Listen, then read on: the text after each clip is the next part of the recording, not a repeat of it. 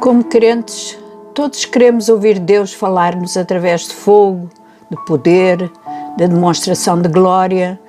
Não conseguimos entender um Deus que de vez em quando permite que fiquemos no deserto. Hoje queria falar-vos de um homem que compreendeu e viveu no meio do poder e da glória de Deus, mas que não estava preparado para o que veio a seguir.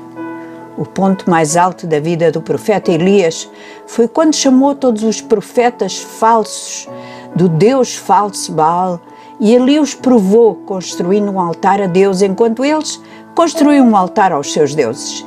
Elias desafiou-os a pedir fogo ao seu Deus, provando assim o poder ou de Baal ou do Senhor Deus de Israel. Sabemos o que aconteceu no cimo daquele monte. Os profetas de Baal cansaram-se em rogar ao seu Deus que demonstrasse o seu poder, o que não aconteceu, e por fim Elias invocou o Senhor e ele mandou fogo do céu, que consumiu o sacrifício, a água que Elias tinha espalhado por ali e até lambeu as pedras do altar.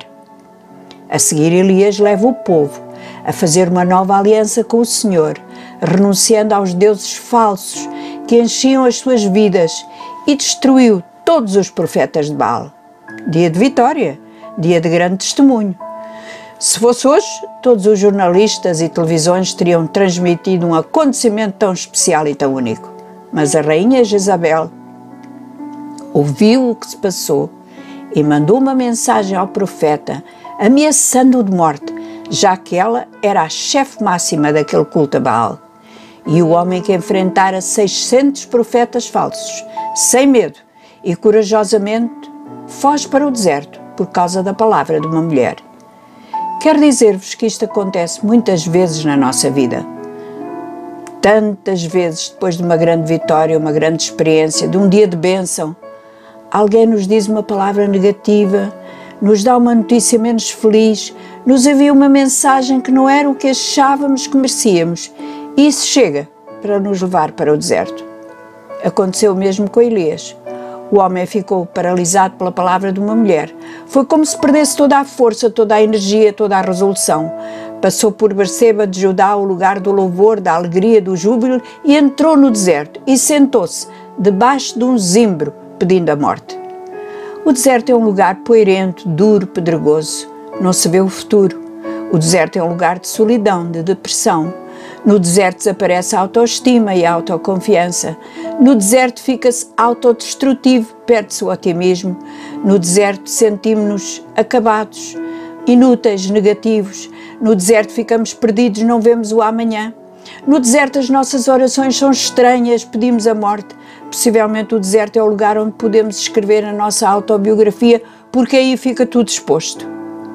A depressão de Elias era tão grande depois da sua oração de morte, que adormeceu debaixo do zimbro. Mas a palavra de Deus diz que de repente um anjo tocou Elias. Amigos, mesmo que não haja mais ninguém no deserto da nossa vida, Deus está lá.